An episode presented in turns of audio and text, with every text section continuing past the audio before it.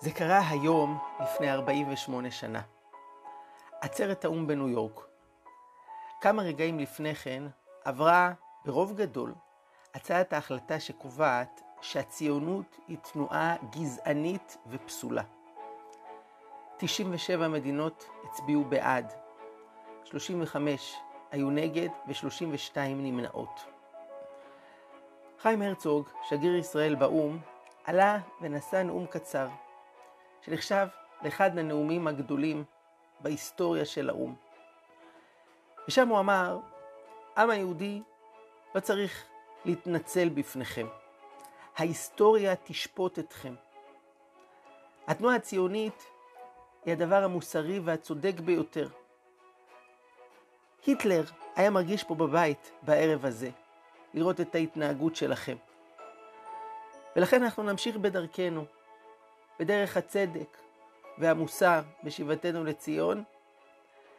והצעת ההחלטה הזו לא שווה את הנייר שעליה היא כתובה. ואז הוא לקח את הנייר עם הצעת ההחלטה, קרע אותו לגזרים וירד מהבימה. כאמור, ההצעה עברה ברוב גדול. לקח עוד שנים אחרי שהאו"ם החליט לחזור בו ולבטל את הביזיון הזה. אבל מאז ועד היום, תמיד באו"ם היינו בעמדת נחיתות. רוב העולם, ראשו מדינות ערב, תמיד תקפו אותנו, גינו אותנו, היו נגדנו. ופה צריך להתחזק בדרך שלנו, וכמו שאמר דוד בן גוריון, שהיום הזה מלאו 50 שנה לפטירתו, לא חשוב מה יאמרו הגויים, חשוב מה יעשו היהודים.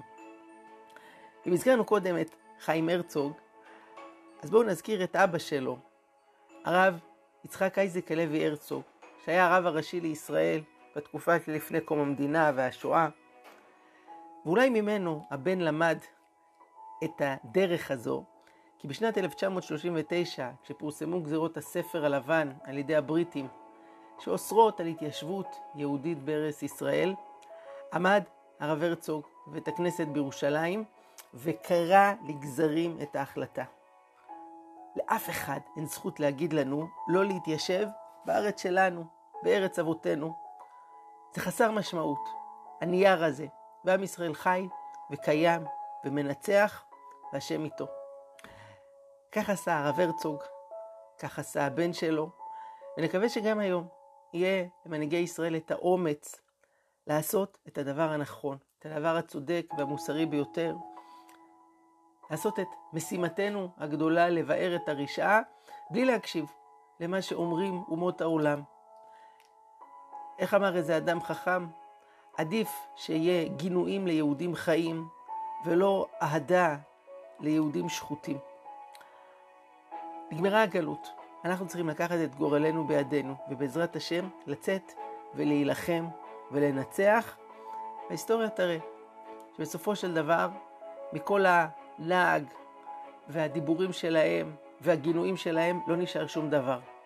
ועם ישראל חי וקיים ומנצח. בוקר טוב ושבוע טוב.